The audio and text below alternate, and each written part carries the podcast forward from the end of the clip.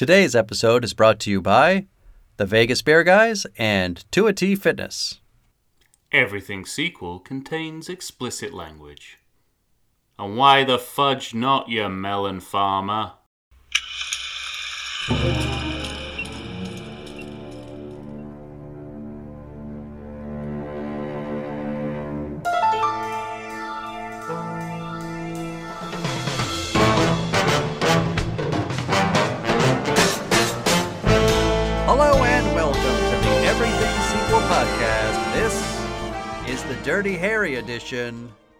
Today we talk The Enforcer.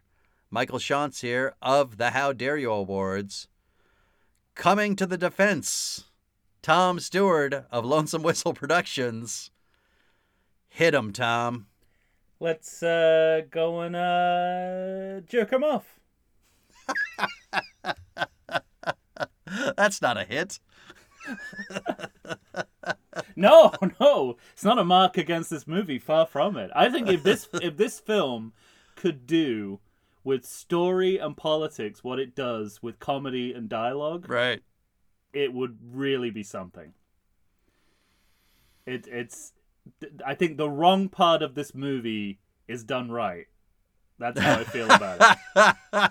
That's and the great. right part of it is done wrong. Done wrong. But I I, I just want to I well, this to is obviously going to be the movie we're going to argue the most about. Right, but I wanted to start on a positive note because I have nothing but admiration for this movie in terms of written dialogue hmm and com- a comedy both with the actors and the writers. Yeah. Uh, and that's that's interesting because normally when a movie is funny in spite of itself, it's to do with the actors kind of, you know, raising the bar. But Mhm. I think here it's it's in the script too. But in all other respects, this script is lousy. I think. Hmm. Um, but in terms of quota, in terms of quotable dialogue, Sure. best movie in the series possibly possibly in terms of performance performances best ser- best movie in the yeah, series. Yeah, right.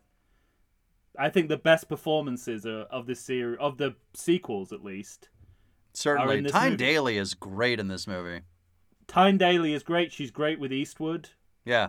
particularly uh you know we've got bradford dillman we've Yeah. got the mayor who that quotable came from wh- who is a wonderful character actor we've Sure. already talked about the hippie priest we didn't talk about albert popplewell as mustafa Oh, which is a complete scene scene stealing stealer. turn. Right.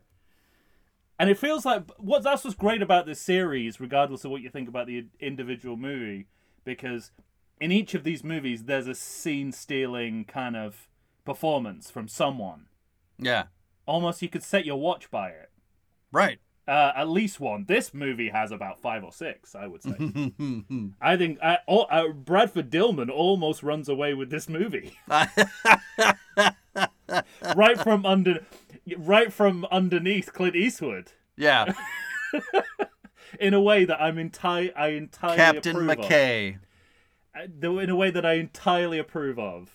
Mm-hmm. Um, I'm not gonna, I'm not gonna speak ill of the movie from that perspective. I mean, so I mean, your biggest problem has to do with the gender politics. and the lack of plotting and the we the, the screenplay apart from I'll dia- agree with that. The plotting, from for the, sure. from aside from dialogue the screenplay is very weak it's it's it's a they instead of a screenplay they have a map of San Francisco yeah. and that really and the movie shows. does just sort of bump along. yeah You and know. and sequences that should be very exciting also bump along Yeah. in right. ways that are uh, baffling. And maybe right. you know, maybe you can maybe you can sort of say that that that is partly because they are working so hard on comedy sometimes. Like it feels like a lot of Hmm. the action sequences kind of go off the rails in service of of comedy. Like good comedy, comedy that works. But at Right. the price of a decent action sequence sometimes. Yeah. I mean, it's starting to get a little meta too, because when, you know, when Eastwood sees Popwell, we're starting to get dialogue like, I don't know, he looks familiar from somewhere. right. Yes. That kind of thing, you know?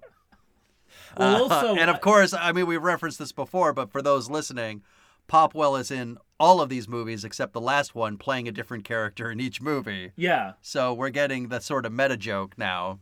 and from- Bradford and Bradford Dillman. Well, it, Yeah, it- right. We'll Yeah, talk about that in that as well. He Which I in- again I did not know No. until I had. I mean, I couldn't believe it when I saw two different character names between the two movies. Well, well, I mean, we're not talking about this specifically yet, but does does Horace King need to be someone different than Mustafa? Not really. right. Albert Popwell's playing the same role in the, the same function in the next Uh-huh. movie, Right. even though he's playing a different character, as is uh, Bradford Dillman. So it's it's odd. There's some very odd continuity choices in this series. right. The choices. and yet they keep giving us the the actors that we love and deserve to come back. So it's really hard to hold it against the movie. Exactly. Right. well, ladies and gentlemen, uh, if you haven't clued in yet, we are talking about The Enforcer, a 1976 sequel directed by James Fargo. I didn't look. At... I mean, he's done Caravans. He did Every Which Way But Loose. So no, got- really. yeah, That uh, you, you know, I should have looked. uh, That's on me not for looking that up, but I'm glad I didn't because I actually have the note that there's a couple of moments in this movie that feel more like Every Which Way But Loose Yeah. than a Dirty Harry movie. exactly. I think you, I think you know which moments I might be talking about. We'll get there. We'll get there. Not that there's an orangutan in this movie. Let's, I, I was gonna say there's not just just to make it clear to everyone. but Ruth Gordon will Think not of- make an appearance, but Consider this for a second. If if Harry's uh, partner at the beginning of the movie was an orangutan rather than an old fat guy who likes pasta, right. would it really make that much difference? No, yeah, but also that's a that's a character from previous movies too. So I mean, you know, We get a couple of them in here. We, like Yeah. this, this movie's probably the most uh cares most about in world continuity right? because we have Bressler and I only know him as Linguini. What's his actual name? I'm trying to. I think he's only referred to by Harry as Linguini. So John Mitch, uh, is it Mitchum or Mitch? I can't even read my own writing. yeah, John Mitchum. but he's he's DiGiorgio, Di Giorgio, yeah, and Bressler's Yeah. the other one, right? and it, that's Harry Guardino, and it is not a face you easily forget. So I, last time I saw Dirty Harry was about ten years ago, and as soon as I saw that guy, I was like, "Oh yeah, You're he's like, in hey, Dirty that guy. Yeah, yeah, yeah, exactly. You don't forget a face like you that. don't forget Harry Guardino. I mean, like that guy was was always on 1980s television as as as a bad guy, constantly. Well, he's he's a, Which he's leads co- me back to James Fargo. this, but I wouldn't necessarily call him a good guy. Right, yeah. Which leads me back to James Fargo because, I mean, after this movie, there's, you know, a lot of television in his life. Tales of the Golden Monkey, the, you know, A Team, Scarecrow, and Mrs. King. Hmm. Sidekicks, Hunter. I have heard of fifty percent of those. Okay. See, these are all the ones I know. the thing the thing is sadly if you tell me someone's directed the a team i think more of them Yeah. because I, I know i know that was a tight ship i don't i Right. don't stephen j cannell's not not you know He's not letting fucking any around. chances direct his his the greatest tv series of all time you know I just remember saying at one point, dude, BA has to be awake on a plane this week.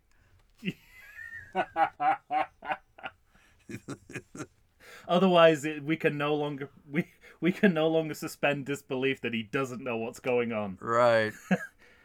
but uh, in this movie, we're dealing with, you know, sort of a journeyman director, but but not a Ted Post. he doesn't have the vision that we saw that we were talking yeah. about in in la- you know our last episode. This movie, uh, I think we said seventy percent on Rotten Tomatoes. which still seems weak to me, but you know, 70% for uh, Magnum Force, 69% for the Enforcer, Tom, just under. That's because people don't know what movie is what. I guarantee you. That is why they're so close together. They're like, if it's the movie I think it is, I'm gonna give it sixty nine percent Get because I'm not here. because I'm not confident that it's it's not Magnum That's Force. not how Rotten Tomatoes works. Each each reviewer doesn't say, "I'll give it 69%."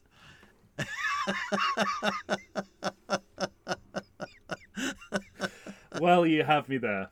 All right. Uh this movie also Math outpaces was never my strong suit. it outpaces Magnum Force on a budget of $9 million, opening weekend of $8.8 million, 46.2 million in the USA and the world. And I believe the last movie topped out at 37.9 or something like that. It feels So- bigger in scale. So, yeah, I mean, we're. We have not yet reached the law of diminishing returns, which uh, sadly doesn't start until the next movie. With with regards to finances. Yeah. Oh, good. Okay. Well, and critical response. Okay. Well, yeah. The critical response gets less with each movie. They Yeah. make less money as they go on. So you have the law of diminishing Hmm. returns, which we kind of is sort of its own impasse in terms of sequels. Yep. Yep. Uh, but I'd also like to talk about the impasse of the cold open. This is the only uh, Dirty Harry movie that chooses to do a cold open. Oh, interesting. You're right. Yeah. Um. Oh, fan- yeah, fantastic. Which is interesting for a couple of reasons. This, the, obviously, the the fact that it's a an imbas, but I would also say it makes it feel more like a TV cop show. Oh, that's interesting. Yeah. We have the cold open and then the title sequence, which is the the you know theme music over a helicopter shot of the city skyline with Harry ride driving around the city. It feels like the beginning of Kojak.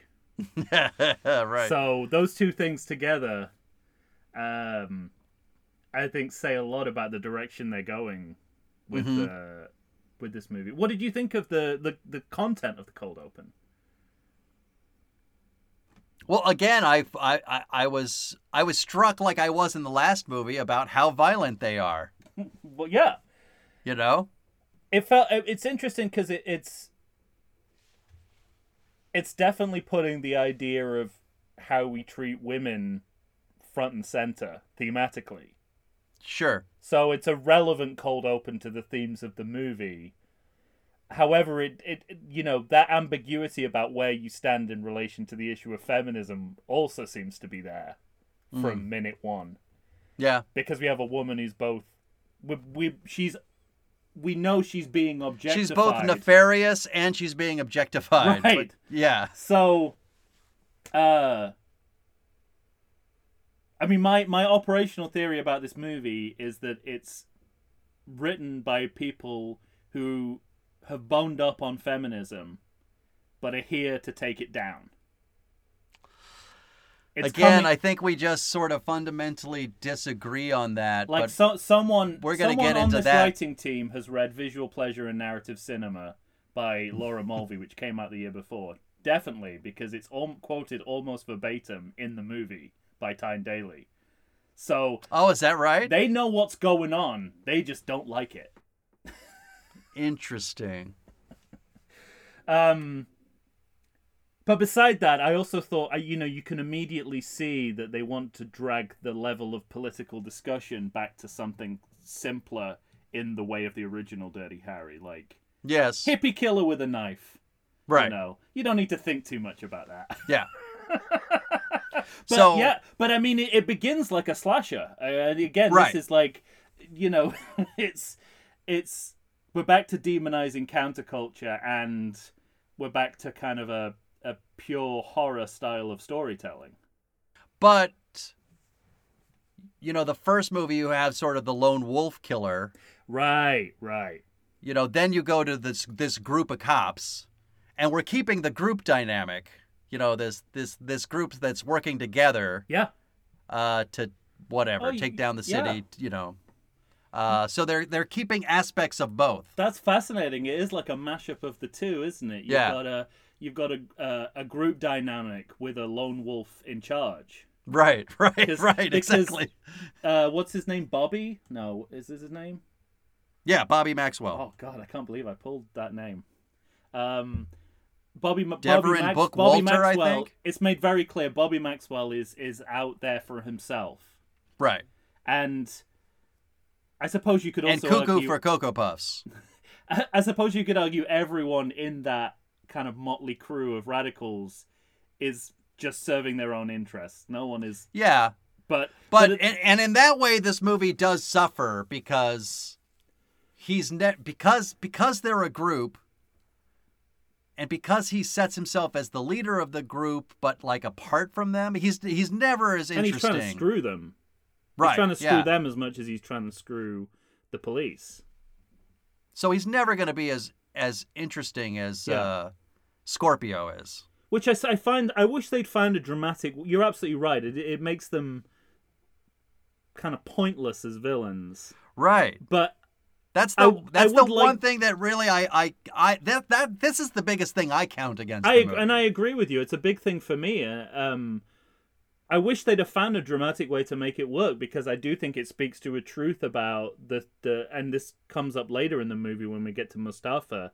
You know Uh-huh. that what's changed since the days of Scorpio is that you know the hippie movement. you don't have is- Andrew Robinson. Well, no, but the hippie movement is kind of organized into, you know, various kind of radical groups. Yeah, right. And that's what this movie is reflecting, but and I think I think they were historically a ragtag you know, these this ragtag motley crew. I think mm-hmm. that's probably what they were like in reality. The problem is it doesn't work dramatically in the frame of this movie because they're not a threat at any time Yeah, to anyone because right. they're idiots. But I think they probably that groups like that probably were full of idiots. True. And I just think I think if you could if you could find well, a I way think to the make movie that work- relies on the movie relies on you know when they kill that old man or stab that old man yeah, when they get you know this, this is close to the beginning of the movie. hmm Uh, I think they're relying on the the brutality of that to carry weight definitely. far more than it is. They've gone into. I mean, this. So this is post Texas Chainsaw Massacre, same year as Carrie, right? So there's probably more Mm-hmm. of a consciousness of we can, we can, you know, we can build the violence to this horror level Yeah, and that can be our movie. I Mm-hmm. think there's a, there's a sense of that, but it is also a police procedural, and and it doesn't w- really work in those terms. yeah. Um, Meanwhile, Harry is uh, fallen apart, fallen upon yet another crime. I, I By to say Harry. Harry intervening in an ongoing crime has become a convention of the series. Yeah, but um there's there's sort of two in succession and the first one is it's kind of a reversal of the tragedy comedy rule because the first one is the comedic one yeah, right. which is where he stumbles upon Freddy the Fainter yeah, in a restaurant and this is whose what favorite I mean like part this- is the ride to the uh, everything about hospital and the ambulance. This is what I mean about the comedy working. Everything about this scene is is good, right, Right. down to the fact that at the end of it, Freddy says, you know, yeah, but I missed the ride in the ambulance. I mean, that's a great so good. punchline to that whole scene. Yeah, And the fact that you legitimately think something bad is happening, and you know, in the middle of the scene, it's all turned around, and Harry's just reveals that he's a con artist. I think, but I just love that. Harry's driving down the street and finds this. This he finds Freddy the Fainter, and then Yeah. two minutes later, an actual robbery in progress. he cannot Harry- go yeah. one city block without finding something crazy happening in the city of San Francisco. and it's like Harry's such a cut up in this movie. He really like, is. From day one. I mean, he says, I may have to move fast so I don't need all this linguini slowing me down. right. Uh, you know, it's it's looks like. But that's a reference to the first movie, I think. oh, think. okay. I d- well, there you go.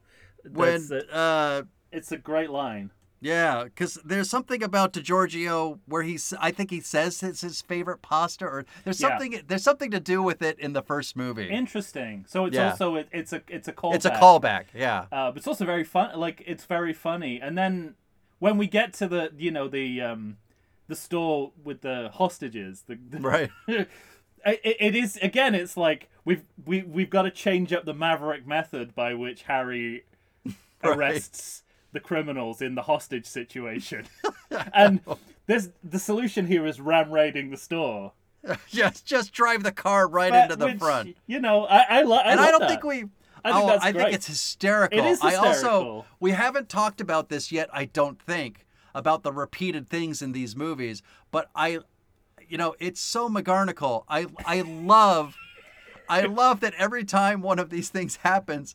The next scene you see is him at the office being told how much damage he's caused. right. Oh my god, it's sublime to me when they're talking about you took out two front doors Yeah. and the front of a bar, not to mention one patrol car. You're like you you you owe us thirty-seven thousand dollars. Right. Oh, it's great.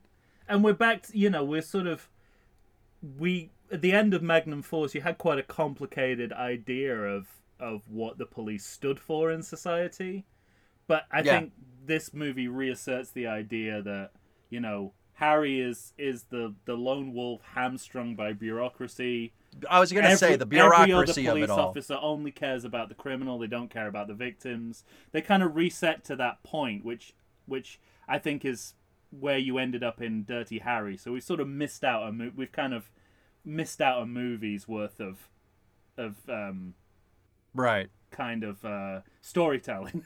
Mm-hmm. Not for we and we'll reset again two or three more times. Um, and the, speaking of kind of resets, what's this musical chair going on with Harry and Homicide? Yeah. Like exactly. how often is he in Homicide versus being That's- transferred out That- of it? That's the other thing that I took away was like this guy is barely in homicide in every single movie. And, And then- just the the ease with which he moves from like he's on stakeout. Now now he's going to personnel. And okay, there's been a murder. We need you back in homicide. Uh, It's, it's it's one thing to and you, we've talked about this extensively. I'm not going to relitigate it, but um, we we've talked about you know you've got to accept you've got to suspend disbelief that he didn't resign at the end of the first Yeah, right. movie. All this kind of transfer business is not making this easier to take. Yeah, right. Exactly. Is he a police officer or is he not? That's all I need to know. and but I kind of find it. I mean, we're what we're three movies in, and the scene that kind of struck me as a, as a like, oh, Harry's sort of regardless of the fact that every time he goes in an office, someone says, you know, all the damage you've done, and you're getting Right. transferred and or demoted. Um, that he still seems to be responsible for a lot of the police education yeah, exactly. and that's a disturbing scene Right. because it's sort of it's it's especially you know as I said I've been watching David Simon's We Own the City and it's like you know as police officers get more dangerous they're also Complicated. get they're getting you know it's kind of like they're getting promoted at the same rate and that seems Yeah. to be what's happening here because he's responsible for educating other police officers even though they know he's a fucking maniac Right. um, but in this movie, that's kind of shrugged off as just like, Well, you know, and- the only problem is he was late. It's not that he's doing this job at all. Yeah, exactly. but on the flip side of that, I mean, we've we've talked about it because the gang in this movie is called the People's Revolutionary Strike Force, and I don't know if that's supposed to be taken seriously or I don't is think a joke. so. I think what year was Life of Brian? Ooh, I'm gonna look that up because that that makes me think of the People's Republic of Judea from Right. Life of Brian, which is satire of, well, both 79, so it's pre Life of Brian, which is satire of both the move towards radicalism in the 1970s and you know the historical reality that um, right. of of biblical times. So um, I think there's a little poke at because when when you when you first see that gang, they are just a ragtag bunch. Oh yeah. I mean, they're they're new, they're nervous, they're feeble, they're just con. It's like a con. You imagine the team Ex- up. yeah. You imagine the team up before it, and it's like Johnny, you're the bottle cap. Sally, you're the stick. What you're gonna do is, ah, fuck it, let's just go in. Yeah, exactly. You know. No, it, it, completely. Um, and you know they're they're they're kind of cobbled together from various different from the extreme wings of various different movements. Yeah. Mustafa wants nothing to. I mean, you know, the fact Mustafa is like as competent a radical as we see, and he Yeah. steals stuff from a Holiday Inn. Right. Right. So what? like these guys, they're not even as good as Mustafa. That's great. Well, uh, we're about to meet Tyne Daly, so why don't we take a break and then we'll come good- back. That's a good point. To yeah, absolutely. Let's All right. let discussions commence. Right after this, everyone.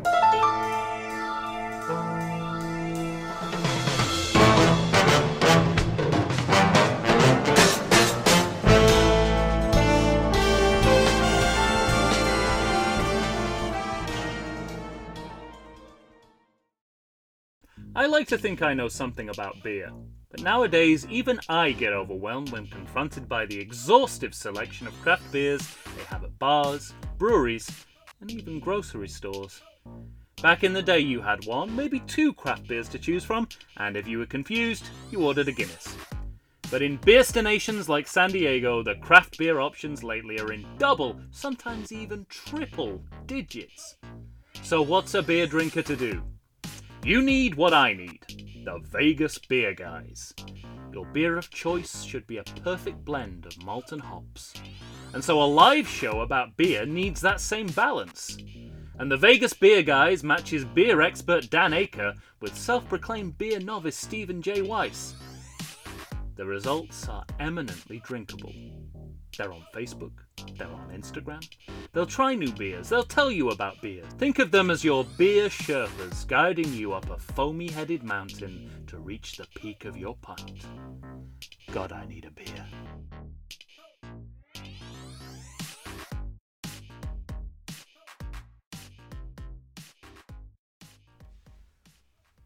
And we're back. We are here, Tom and I, talking about The Enforcer. Directed, of course. I don't know about of course, but it's directed by. James Never Fargo. that was generous on my part. well, as we were saying before we went to break, uh, about now is when we meet Tyne Daly. It is. Um, Now, is this? Uh...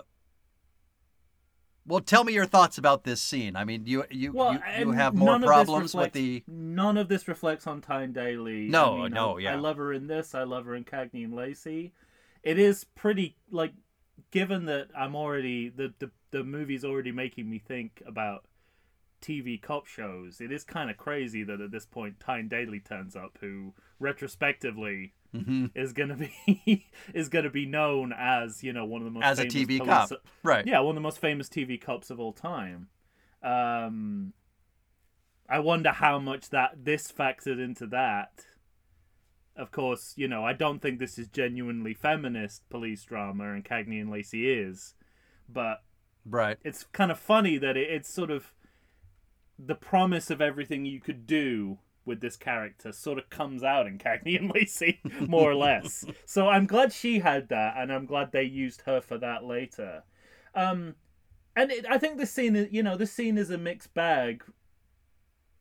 It's very, you know, Harry's sexism. Harry miso- feels miso- manic in this in this scene. Harry, you know, Harry's sexism and misogyny is very clear. It's met with appropriate resistance from the women in the room, Yeah. And that is important. Um, but I, yeah, I sort of. It's so at this point, I'm I'm not. But do you ever have the sense that Harry could give a shit that it's a woman? He cares about whether or not she's actually man But- or woman, good enough to be on the is it- street. But what does it say about the fact that our hero is? You know, how much are we supposed to see this through Harry's viewpoint? Right. Are we supposed? Oh, You're right and- and about this- that in the sense of because the other movies are kind of presenting his viewpoint as always the right viewpoint. Right. And that's what you know. That's what Laura Mulvey was talking about. You know, with with it's not just the male gaze; it's the fact that movies are made through the male viewpoint. Right. The camera is the equivalent of a male a male POV Mm-hmm. Traditionally in Hollywood cinema.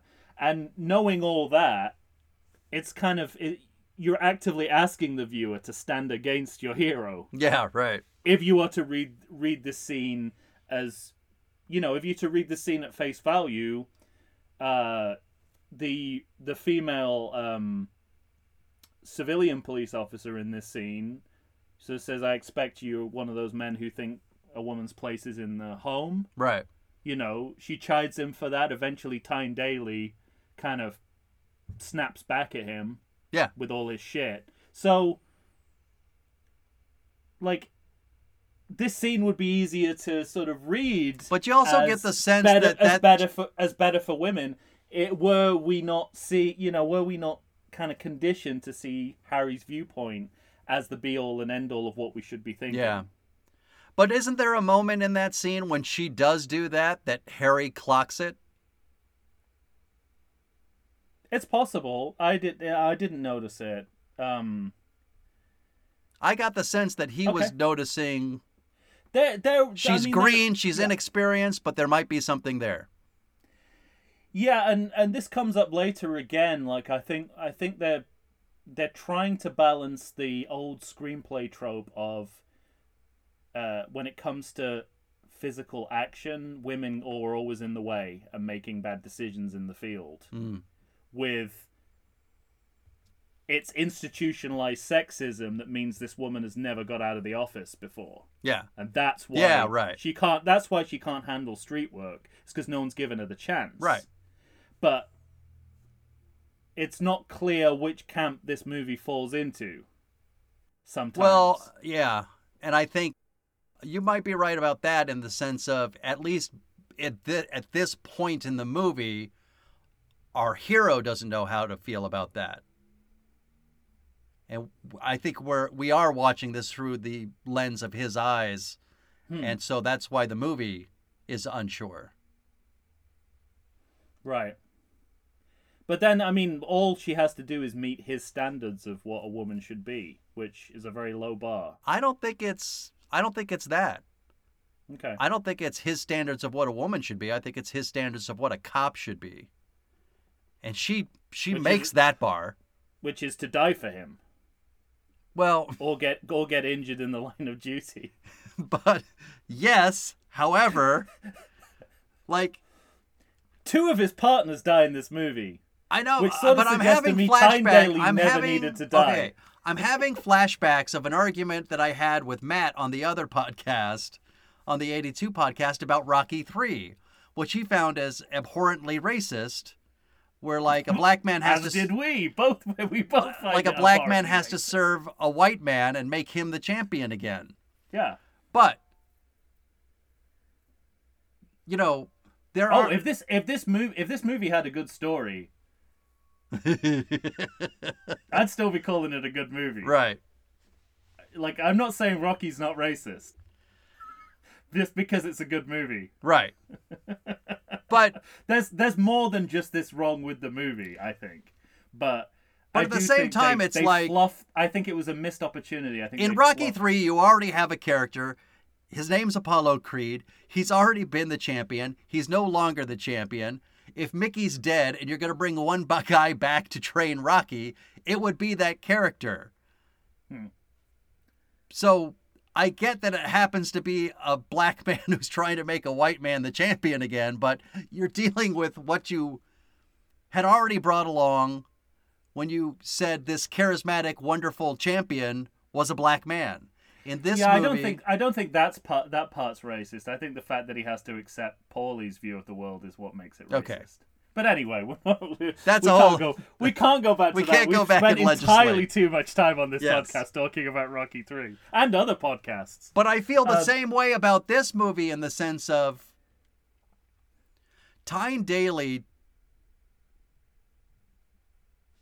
uh, What I what I what I what I clue into with this movie, what I really loved about this movie was this, which is otherwise a fairly hapless scene, like you said, the action scenes that should have more action or be more interesting. But this long Right. chase, this foot chase, uh, Oh, where Clint Eastwood is going over So rooftops, Oh my god. chasing the, you know this this you know I think it's even at this point just a guy he recognizes. Yeah. oh, oh, absolutely. this is not important business. No, but the part that I love about it is that the movie is saying that Tyne Daly is a woman, so she can't run as fast as Clint. Right. She's right. wearing heels, so she can't run as fast as Clint. Yet, She's essentially comedic because she's a woman trying to do a job of a man. see, That I don't think that I don't find the movement. Oh. I uh. don't. I don't know that it's that comedic. What I liked about it was She doesn't run like that. You watch Cagney and Lacey. That is all oh, Like- okay, yeah. clown. That's all clowning. But I what I liked was that she is able to follow everything that Clint's doing and they take the time to show her problem solving. She's looking at the roof. She's watching the both Yeah. men jump. Then she goes somewhere else. I, I By the time they scene, get yeah. into isn't it is it the church? yes, that that ends in the that. So sequence by the time they that Clint catches him in the in the church, it's three seconds later when Tyne Daly busts through the door and says, "Everybody freeze," which shows that But in a, but in a church, and uh, so she shouldn't be pulling a gun there. this is what I mean. I think all the things you're saying are right, but it can, but this movie can never sustain a positive representation of a woman. It flounders. You mean because she chooses to pull her gun in church? Well, that's one example, but there's a ton of other examples. It's it's you. You, they never stick the la- you know if, if if this is the point they're trying to make and I don't think it is Because to me, it's sort of straight up cop stuff. Like it doesn't matter. You- They they're chasing the suspect. Of course, she's gonna pull her gun in church because she's a cop and that's what cops do. Hmm. And I'll say, I don't think she. I don't think she. Com- overall, I don't think she comes out well. Comes out well from that scene, and I think that's the problem. Even if there I'll is- say, there are not for me. It was are- different for me. okay. That's for me. I I, Well, I, yeah, I was seeing her intelligence at work in in following this suspect just as well as Harry did in a completely different way. I loved seeing all of that. but then they have the And then otherwise, didn't know she way too long, the whole time, Shitty scene. Sorry. and then you said what? She didn't know she. She didn't know she had a bomb the whole time. So we have to point that out. That's because she it was locked in a case. Right. Okay. I don't think. mean- I don't think this movie is doing women any favors at any point. Sorry. All right. I think you can do better in 1976. I really do. I don't think this is not Well, 1952. No, think you I mean I might agree with that, but I'm also, you know, we're also within the confines of a goddamn Dirty Harry movie. It always undoes its good work. Always. That's what I All right. um. I mean, you've you've skipped to that, which is a well, okay. First of all, no, I, I got I got something I got to talk about. All right. We we also skipped over the fact that Harry loses a partner Yeah.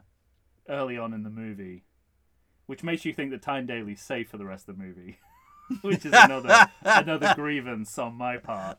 Um, uh, it's not entirely clear why they're at that at the docks, is it, or did I miss something? Why are those homicide detectives there?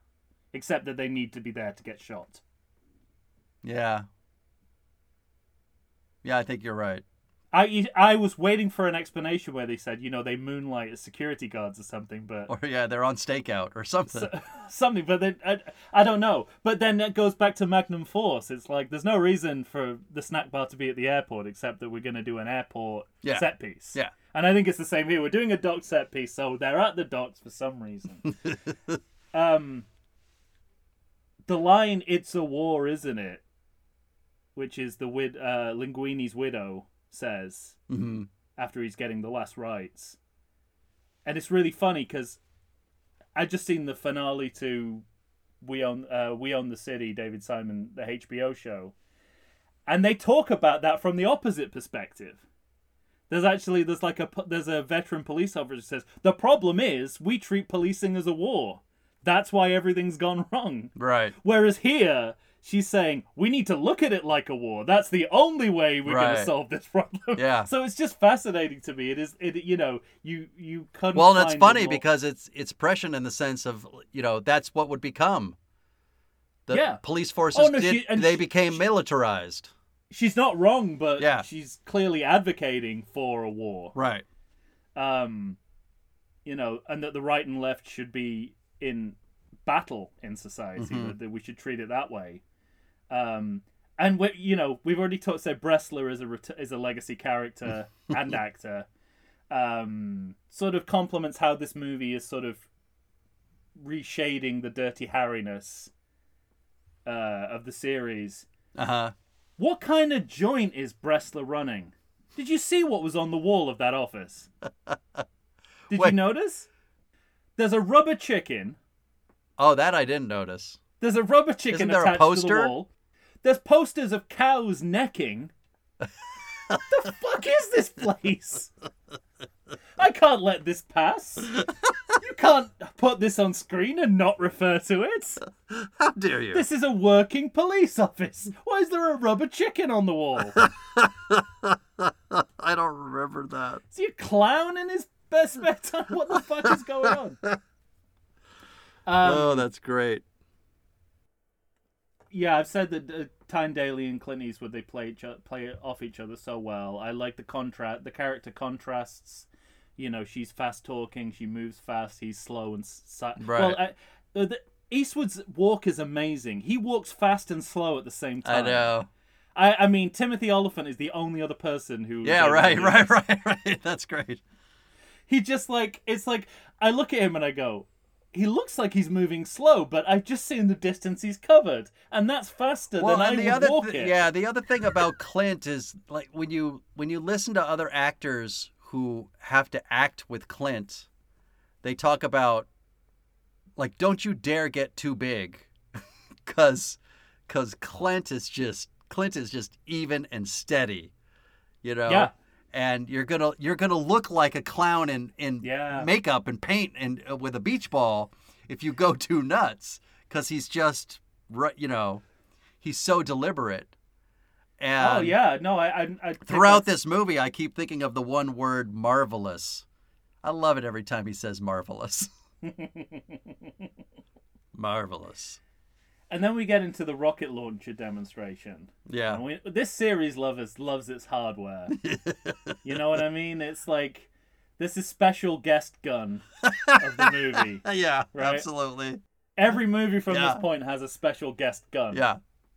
Um, Oh, I can't wait to get to, to Deadpool, but I know. it transcends the boundary of what we consider guns. Yes. Never mind. um, so, and this is where you know this is what I was talking about the old screenplay cliche of the woman's literally in the way. Like, Mhm. she doesn't she doesn't know enough to know to get out of the way of a backfiring. no, yeah, I'll agree with that. Um, and then we have the conversation, which again brings in like legacy stuff of Harry's partners always die or they get Mhm. injured. Um, and a reenactment of the morgue scene from Magnum Force, Right. where Early gets all squeamish and she does the same. So she is very much fitting into a, the mold To a of mold Harry's of, of a of a green partner, of someone who, you know, Yeah. hasn't been on the job long. And then we get a, a moment where, I and so that's one of the things that I keep thinking about with this movie in terms of the gender because you have that scene and it does call back to a previous scene with a previous partner who's also who's a male. And Yeah. so it's more fitting that mold of of the new partner as opposed to uh you know a woman who can't handle being in But it also means that she's automatically doomed to failure. And given that they already killed one of Harry's partners in this movie, I think they could have broken the mold a little bit on that one. Anyway, All right. We're not there. We're not there yet. I get yeah. I, I liked I liked how Bre- uh, how Bre- Bressler's misogyny was like very on the surface. yeah, I kept right. waiting for the scene where I kept waiting for the moment where Harry was like, "No, this is my new partner." Right. But it never came. And No, it yeah, it reminds you doesn't. that he knows she's she's an inspector. He's still gonna talk to her that way. right. And I think that reflects a greater reality than than if they made that scene a comic setup where he, you know, he thought she was the like a legal secretary or something. hmm Um, but again, like fucking Bressler, this guy is a mess. and about here, I've got that we get into the foot chase, which we've talked about. Yeah. I just want to talk about it from the point of view of music. I started off really liking the music. This is not Lalo Schifrin, by the way, doing the music for this one. I don't think. Um, Oh, I didn't. I don't. I didn't look. I don't remember. I think this is the only one he didn't do. Okay. Um, but it starts off as this awesome flute jazz, um, hmm which I really liked. And then the music, the progression of the music doesn't really fit the chase. It's like it's like it that scene was written without having ever watched the scene, Right. Because it turns into like big band swing, completely unmotivated. Is this the movie where they fall into the porno shooting? This is it. That's what Right. they they they have a you know foot chase which seems to go like through every landmark in Oh, man. San Francisco, and then they fall into a porno set. yeah. Um, this movie kind of never misses a chance to to sort of have that comic button on the scene. it pulls exactly the same thing later on. Yeah. You think you're going one place and you're you're going into something which is like sexy and titillating and uh like saucy. I can't think of a better word like risque. yeah. the the movie does uh does that later and and after this seemingly endless scene um we get into the Mustafa scene where you know we see what Yes. a, what a what a militant black militant group actually looks like um and this is a this is a problematic scene overall I would say it's I mean it, you know there's, there's parts of it where There's parts of it I like. I like. there's parts of it I like yeah You know, Harry is treating him like like they're on the same level. You know what I mean? Just just cop Hmm. to criminal kind of level. Like I think it's more that's more Mustafa treating Harry like an equal than Harry treating Mustafa like an equal. He tries to knock him down at any point. Mustafa's the only one who's like saying, "You and me, we're the same. It's the police that are the problem." hmm I don't think any of that's coming from Harry. No, but what I mean is, I mean, you know, Harry goes in there with a specific intent of like striking a deal, and they do strike a deal, and then the cops work against him. Oh yeah, I like I love that. You know, They're just bungling bureaucrats, aren't Right, they? They- exactly. They've got the wrong. They they're they're they are even more racist than Harry because they think this is a black militant job. right? Exactly. Whereas we as the audience know it's a blonde white guy in charge of everything. um, and no matter what Harry says, he can't get the cops off this idea. Well, Bradford Dillman, it's like the Keystone Cops he's running I when they come in. I love it. It's it's Yeah. it's very funny the way they bumble into every situation and completely get the Just wrong end muck of the up the works. Yeah. Yeah. Um, but I, I mean, I had some problems representationally with this barbershop scene. The way that Harry sort of sets the guys in there to sort of rape Tyne Daly as sort of a decoy. Mm, Not too comfortable with that. It's like, go at her, boys, and then he goes in the back, talks to Mustafa. And we're just, and as an audience, we're supposed to think, hey, it's kind of funny this possibility that they might rape her. Yeah. All right. I can't. Um, but the Mustafa scene itself, I guess I guess uh, like what I was thinking of in the moment was more uh like directly rape wasn't exactly on my mind. It was like these guys are going to be giving you shit. Can you handle yourself? It was like a test to me. I think I yeah, you love when he walks back threw out her- and she's sitting there her to the talking to them. which means he's throwing her to the wolves, which means that that shows what the the opinion of both of them. Yeah, all You know what I mean? Like Yeah. they're, um, But see, I guess in my mind, I always think of Harry as, you know, Harry is set up, even in the first movie, Harry is set up Yeah. as like a bigot. yes, absolutely. But he we doesn't, should never forget that. you know, he like. Doesn't the, like anyone. the That's the cavalcade, line, like it? one cop says, Harry hates everybody. yeah, the cavalcade of, of, of racial epithets that, you know, he hates these people and these people, and these people, and it's always a terrible thing he's saying. And then his partner says, How does he feel about, I forget what he says, Mexican Americans or whatever he hmm. says. And Harry winks and says, Especially Spicks. Mm. But it's, you know, so he's a bigot, but really at his core, he's known as a man who doesn't give a shit about anybody. But I think he's more of a man who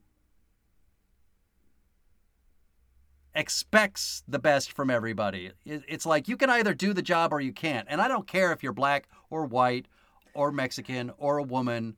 You, see, can either do it or not. I'd be more.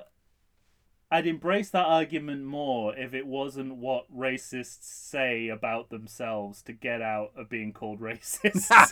it's like I'm an equal opportunities offender. Right, I right. go have a go. At it's like why are you having a go at anyone? Yeah. And why? And why do I only hear you having a go at people? And maybe colour? that's a product of the time too. Oh, So- it is totally. you know. yeah. yeah. It's But I, I'm definitely curious as to what the intent was for Harry. It's is, is it like Archie Bunker? Like, are you just That's a bigot? Very interesting point. That's a really interesting point. I I think it's like a slippery Archie Bunker, isn't Huh. it? Where you're sort of set up as a which uh, arguably Archie Bunker is also a slippery Archie Bunker. Right. You know, it's like you set them up a, a, as a bigot, and then people start to identify with the bigot, and you're like, oh fuck, I wrote a bigot, and everyone loves him. Right. What do we do now? and there's that's a lot of Dirty Harry. You know, it's sort of like everyone. I mean, this is the you know to to sort of uh, for me to um, uh, conform to everyone's prejudices. It's like James Bond Yeah. Right. because Right, yeah. you know Fleming originally wrote him as a as a misogynist and and a bigot, and not that he didn't. You know, he had overlap. The writer himself had overlap with that for sure, but he was specifically written that way. And when the world embraces him, you have to spend the next 50, 60 years trying to like, how do you Trying manage to wrestle with it. Trying to wrestle with it. Yeah. And I think this the same the same here yet there is precedent in this series of how you can manage that in a way that is not as offensive as this. So that also makes me want to, you know, not let this movie off the hook as much Right. as I possibly could, because this movie has solutions for for putting Harry's uh, worldview in a kind of context where you can see outside it. I just don't think this movie works. Maybe it's a lack to- of practice too. This movie deals with race far more than it does with gender, obviously. So Yeah. It, it- so it's Well- but but then I'm I'm but I I like I mean I love the scene in City Hall. yeah, The the way that the, you know they make them like, you know, darlings They're- of the press. yeah, they're gonna they're gonna put for- them out there for as diversity. So Right. that I mean, you know, that speaks to a you know, that's and that, so that's what I mean though. That this movie seems Oh, it understands what's going on. yeah, like the the movie But seems more doesn't the, conscious. it doesn't fall down on the right side of it, All but right. it understands what's going on. All right, let's take another break and then we'll we'll and also, back. what makes this scene work is the way is like Tyne Daly's embarrassed reaction really drives the point Right, home right. that the system is forcing us into these diversity boxes. yeah. And this is as Well, and the one thing I this did like tokenism is as I much as a problem yeah. as, as everything else. The one thing I like the most about that scene, uh, although maybe I don't know, it's interesting. So she's green, like she's new. She's new to Mm-hmm. the force.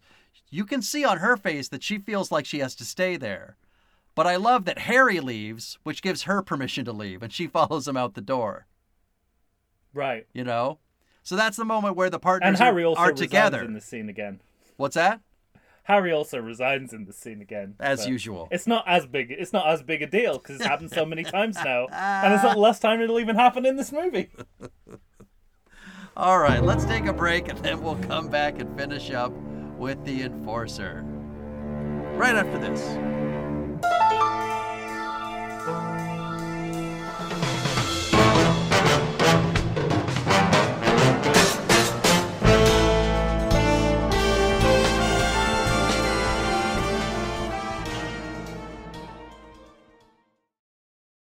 Does the coronavirus have you feeling oogie? Have you been sitting on your couch for weeks? Nay, have you been sitting on there for months? Well, it's time for you to get back in shape. Check out 2A Fitness. You can find them on Instagram, you can find them on Facebook. 2A Fitness was started by Tina Bernard. She is ready and raring to go to help you get back into the shape you want to get into. They've got all kinds of classes. They've got outdoor in person classes. They've got online classes if that's what you prefer. Ladies and gentlemen, it's time to get back in shape. You're going to find a variety of exercises. You're going to have strength training, cardio, weightlifting, even fun five minute burnouts that will push you to your limits. So get off the couch, get into shape. Go ahead and check out 2A Fitness. Tina Bernard has got you for all your needs. I know her personally. She's fantastic. You're not going to meet a better person to help you become the new you. Check it out. Here we are, back once again, talking the Enforcer.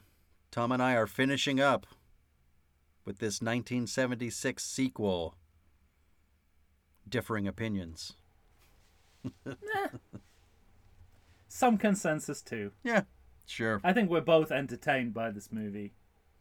I am. You know, it's like I mean, you referenced the you know the hardware scene earlier, and he has to pull her away because uh, she's a woman. I can even remember thinking as a kid when I watched this movie that wasn't my takeaway. He wasn't pulling Hmm. her out of the way because she was a woman. I think it's just a good gag, and he's pulling Hmm. again. I always think of like he's pulling her away because she doesn't know. Okay. Why would she? Why would any person that hasn't been in the military or been on the force long enough, like Harry, to know that there's a discharge from the back of a grenade launcher? We all do now because we watch the A Team. But why would somebody in 1976 know? The the A team is not like a public information film. You do realize that, don't you? um, however, if you wanted to use if you wanted to use any show for that purpose, the A team is, is That's is- the way to go. I would listen to Mister T, uh, B A Baracus telling me that over anyone else. no, and it's perfectly possible I'm reading way too much into this stuff. I just think this movie is so loaded with with uh, gender stereotype and, and gender concerns on the surface that I just I, it's hard for me to think that these are accidents, hmm uh, especially in the scene that we're at now at Coit Tower, where um, Tyne Daly confronts Harry with the subtext of the movie, which is that his gun is a phallus. Yeah. Which is you know where she starts quoting from Laura Mulvey's Visual Pleasure and Narrative Cinema, which came out a year before, and rock the world of film and film studies academia altogether. Um, Now, you do know, you think? femini- do you think it's possible this reading is? of filmic imagery? Do you, think know? this is? It's possible this was at her suggestion, the actor's su- suggestion. I don't know. But it's it's interesting, you know. That's what we said about Magnum Force is that you know his gun is very clearly coded as his dick, and Right. that's what she's saying to him here, and that's interesting to me because it's sort of like, you know, be clear like to the audience, she's asking like him why he finding out uses Trump his- knows he's. She- It's like finding out Trump knows he's evil. What do you do with that? Yeah. You know, And specifically, like- you're referencing how she says, uh, you know, why do you use that gun, right? yeah. And he's talking about, by the way, by the way, we're stacking up the tourist landmarks here. yeah, Coit Tower, City Hall, Transamerica Pyramid. We've had Giant Stadium, Golden Gate Bridge. It's all building up to Alcatraz. right. it's the last. It's the last fucking one on the list. This is a you could do a like a whole tour of San Francisco based only on this movie. um, Man, the does the kidnapping of that mayor is violent. In this, yeah, in the second half of this scene, um, oh yeah, and that's the other thing. It's like they show actual street signs Right. as if they actually want you to piece this together as like a Well, real and I also had the map. sense of, you know, because as they're walking down the pier, right? This is when they're having Mm-hmm. that conversation. It starts at Coit Tower, and then they get an apple juice Yeah. in lieu of a beer and go down the pier. Okay. But there's also that sense in this movie of, uh, is this the moment where they're gonna become lovers? right, which is an under. It is always left as an undercurrent. Right. Um. But I feel about this movie kind of like I did about Rocky Balboa. I'm glad they never went there. Yeah, I'm glad they never went there, but they didn't even need to go where they did. Yeah, all right. Uh, in this, I'm not talking about Rocky Balboa. No, yeah, which, yeah, as yeah, we know is unassailable. um, at least to you and me. Uh, she does her own. She does her own version of the "They Call Me Mr. Tibbs." Yeah. Right. Here, she says She really "They does. You can call me Inspector Moore, and I like that a lot. Yeah. uh, and obvious. So it's obvious to me that whoever is behind this movie is is thinking about women's rights and bringing those issues into the movie. It's really more about how they do it for me. Okay. I don't feel like this is like someone who doesn't understand what's going on with women's rights in the mid seventies, Mm-hmm. but it's maybe too much of a reaction to it rather than a discussion of it. Yeah. But you're also uh, yeah, and the, so they kidnapped the mayor at Gi- oh back to Giant Stadium, right? Aren't they? Um, which we've already seen in the movie. Yeah. Uh, again, the music. They're like referencing Herbie Hancock's Chameleon in the music. It's kind of weird. I, I, it's not that I don't like. I, I love the. I like all the choices of the music. They just happen seemingly In the wrong time spots. in the wrong points. Um, and then we get a talk like the tip is called in by a, the ransom is called in to a talk DJ. Yeah. Right. A, a, your classic seventies talk DJ who I fu- I fucking love this. But I'm getting shades of uh, Halloween Five. I'm getting shades of Play Misty for me, Oh yeah. Right. which is Eastwood's first movie. Yeah. Came out about five years before, and I think the Northern California-ness of this movie Yeah, that's true. reads to me the way it did in Play Misty for me. Like it, it's like there's no other place this can be. mm-hmm. Um, I wish that was done more elegantly. If that idea was done more elegantly, like in Hitchcock's Vertigo, where San Francisco is a character in the movie, Right. But you don't feel like you're being hit But over you're the not- head with, with Yeah. tourist hardware in the same way. But it just it's over. I no wonder the next movie goes somewhere else, Right. They've got no more. There, there's no more real estate left. um but I like I like that in a regional sense. Like I I like, even from the cold open, I'm like, yeah, this is Northern California. It could you could be nowhere else in the world mm-hmm. right now, and I think the t- the talk DJ and the play Misty for me kind of stuff really feeds into that. Um, we're like second major well sec- second major chase sequence in this movie which is is set place in a sauna which we know is a really a well no we think it's a brothel but it's not even a brothel it's a place where you go and have sex with a sex doll Yeah, I was gonna. and, oh yeah, that's and true. Old, and old ladies I was kiss, gonna say it. kiss letters I, I was a bit I was all at sea this se- in this sequence. I didn't know what to make of it. I thought I'd fallen asleep and started. You're right. it. When when when he walked into the room and the doll was there, I This is your every which way but loose. Yeah. I mean, you can. I really had a lot of question marks. you're right The in the lost ladies- at sea. The Metaphor. old ladies kissing the. Well, well, I mean, it, it sort of becomes an entirely comedic sequence Yeah. once he goes through the door. Right. that's sort of only because he's going undercover he's pretending to be someone else again we're like it's like an extension of the pilot bit in the last movie you know Mhm. harry's going undercover he's pretending to be someone else it's fun and clint eastwood does it well so let's do it again Right. in this new context but the only moment that kind of Let's like finish it up with some pol- police brutality. Right. Yeah. like the only bit that jars me is when he, you know, he he's like throttling a a sex worker who has done nothing to him. Right. Exactly.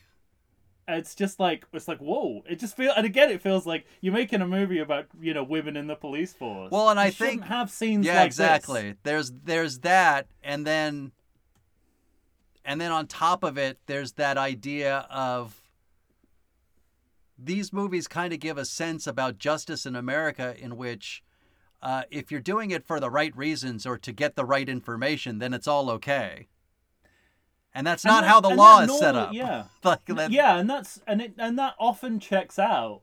Just in this scene, it really takes you aback. Yeah. It's like regardless of what you think about sex workers in the mid '70s, and you know probably there'd be a a number of people in the American public who would think they were indecent criminals. Mhm. But even if you think that, you're like, but she's not done anything. yeah, right. She's innocent. She's innocent of, of of you know. She doesn't deserve violence, like random violence attacks on her. You know, it's uh.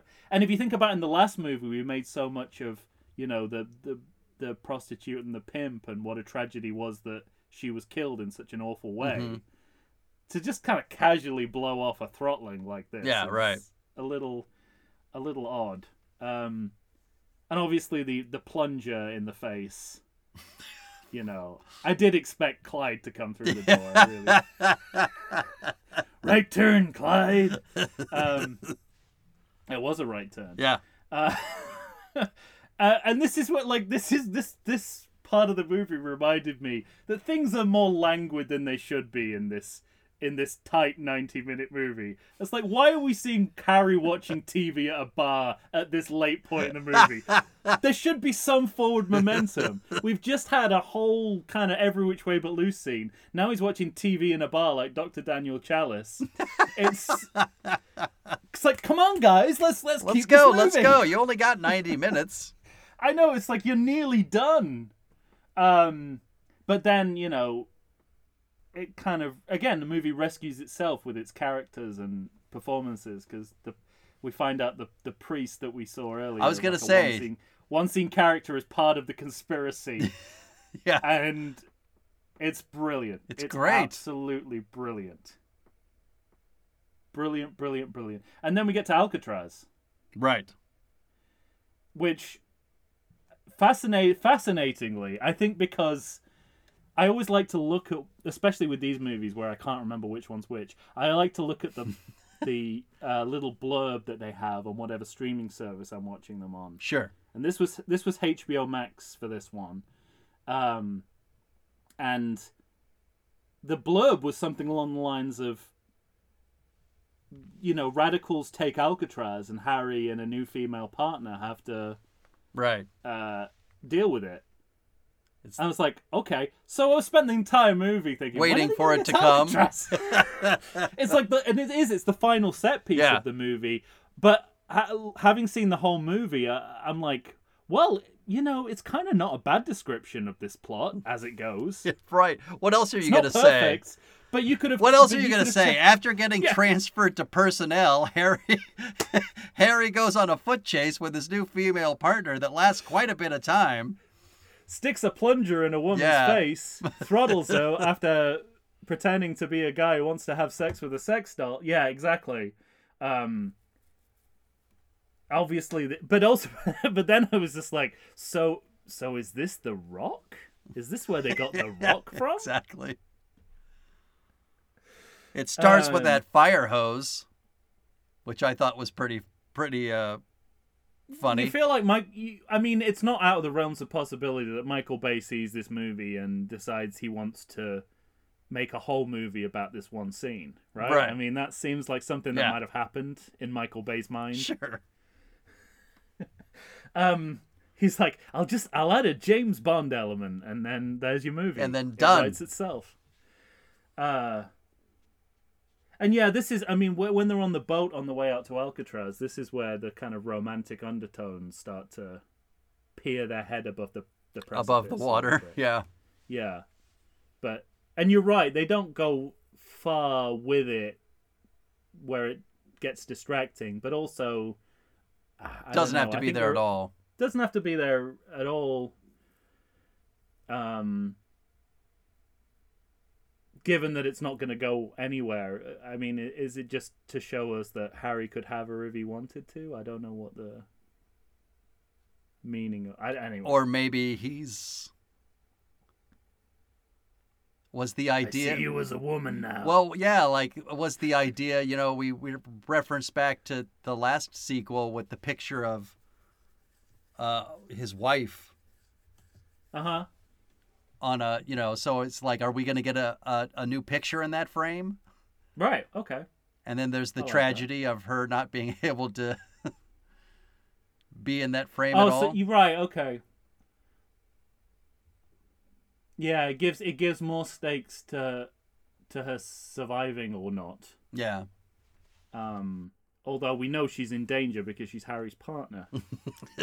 she could die so at any time. and that's so let's I mean we'll have to talk about this, you know, so yes. I, sh- I, assu- I should hope you want to talk about it as Kate well. Moore dies at the end of this movie, but she Yeah, she dies saving the mayor's hero. life, saving Harry's life, Right. and being every bit as capable as Harry ever was,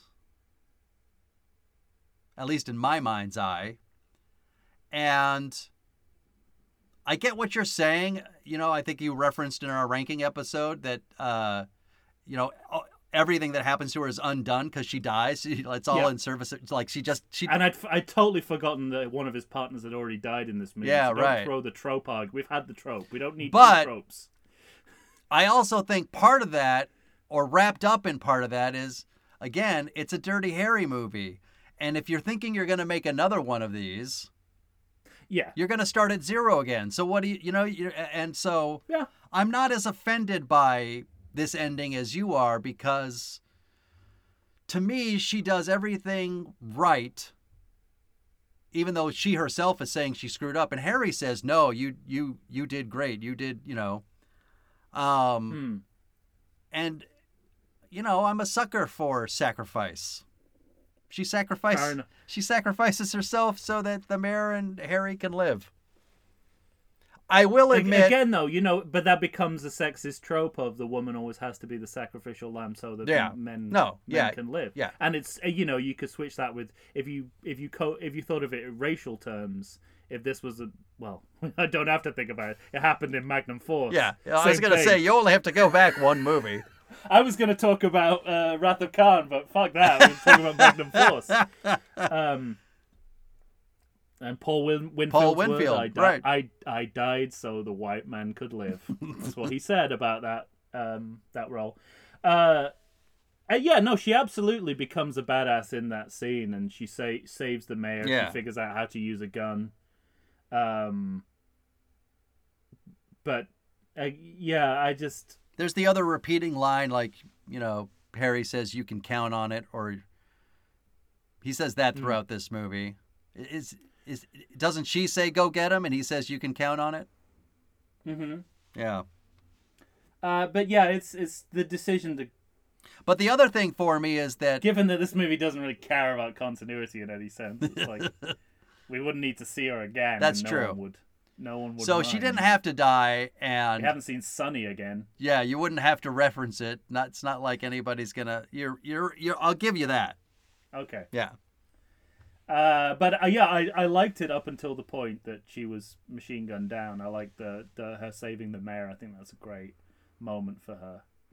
Um, Well, and I I will cop to the the one thing about that that's nonsense is she pushes him out of the way, kind of, you know, straightening out her arms, and then just stands in the doorway. She could have just kind of tackled him and gone with him.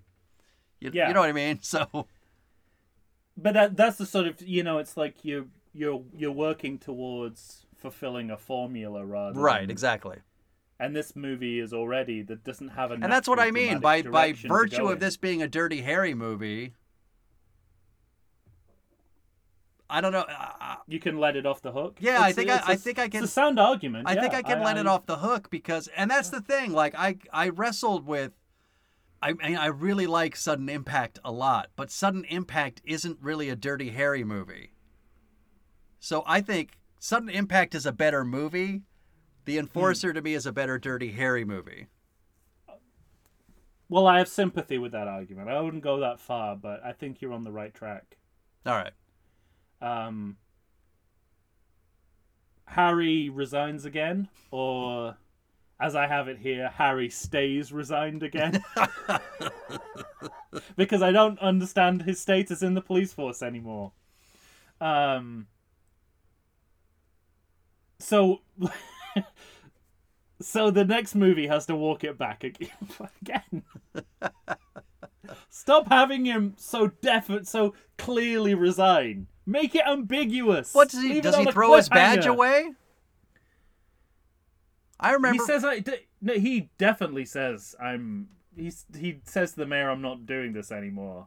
I don't know what the actual words are, but he resigns. Yeah, I mean, he walks away from the mayor, but I always kind of took it as just a fuck you to a political guy. Not necessarily I'm quitting the force. Okay. I don't know. Maybe. This would also be a good way to the you know they, they this could be an end point in the series as well. Yeah. because it's you know it's the end of Dirty Harry more or less. Um, and he didn't resign at the end of the last one. Do you know why he comes back? In World or in Out of World? Out of world. Uh, I, I don't want. I like Sudden Impact so much. I probably don't want to know, but tell me anyway. It's not. It's not bad, really.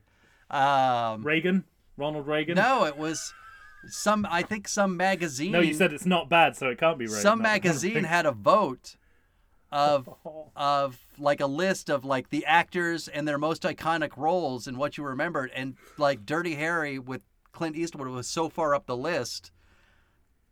I think maybe right under James Bond. Or no, because James Bond would have been changed. I, I, I, it was towards the top of the list that they said, "Hey, we should probably bring this guy back, don't you think?" And that's why Sudden Impact got made. that explains so much. Not only is it basically the the print equivalent of the um the cartoon game in Rocky Balboa. also the fact that when he comes back in Sudden Impact, which we'll talk about in the next episode, he's more James Bond than ever. um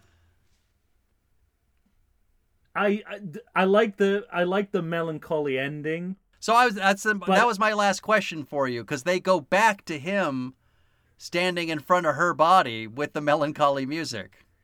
Right, but that's that's not how it completely ends. Oh. it ends with Bradford Dillman's voice over a megaphone from the helicopter in another Keystone Cops moment. and I have to say, I like them both, but not together. Okay. Yeah. We do yeah, one you're or the right. other. You do one or the other. There's, n- I will never object to more Bradford Dillman, especially when he is like in full Keystone's cop mode. It's fantastic. Like the you know he they've just they basically they've saved the mayor, Right. and then we have a helicopter coming up. We concede to all your demands.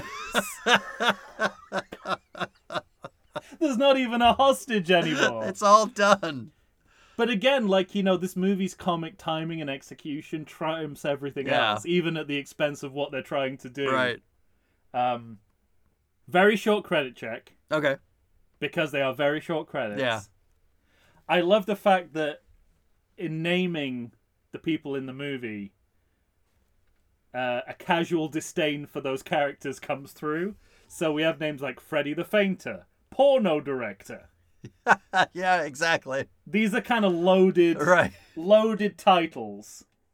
Um, and then I, I was struck by how the credits play over like a still image of San Francisco from the water. Right. It's literally a postcard. I mean, the whole the whole movie has been kind of has been leading towards this point where it has become an actual postcard Mhm. because in so many ways it's trying to be a moving postcard of San Francisco. Yeah. Uh, and I think the next two movies do the same. I think they always freeze frame at the end from this Right. point onwards.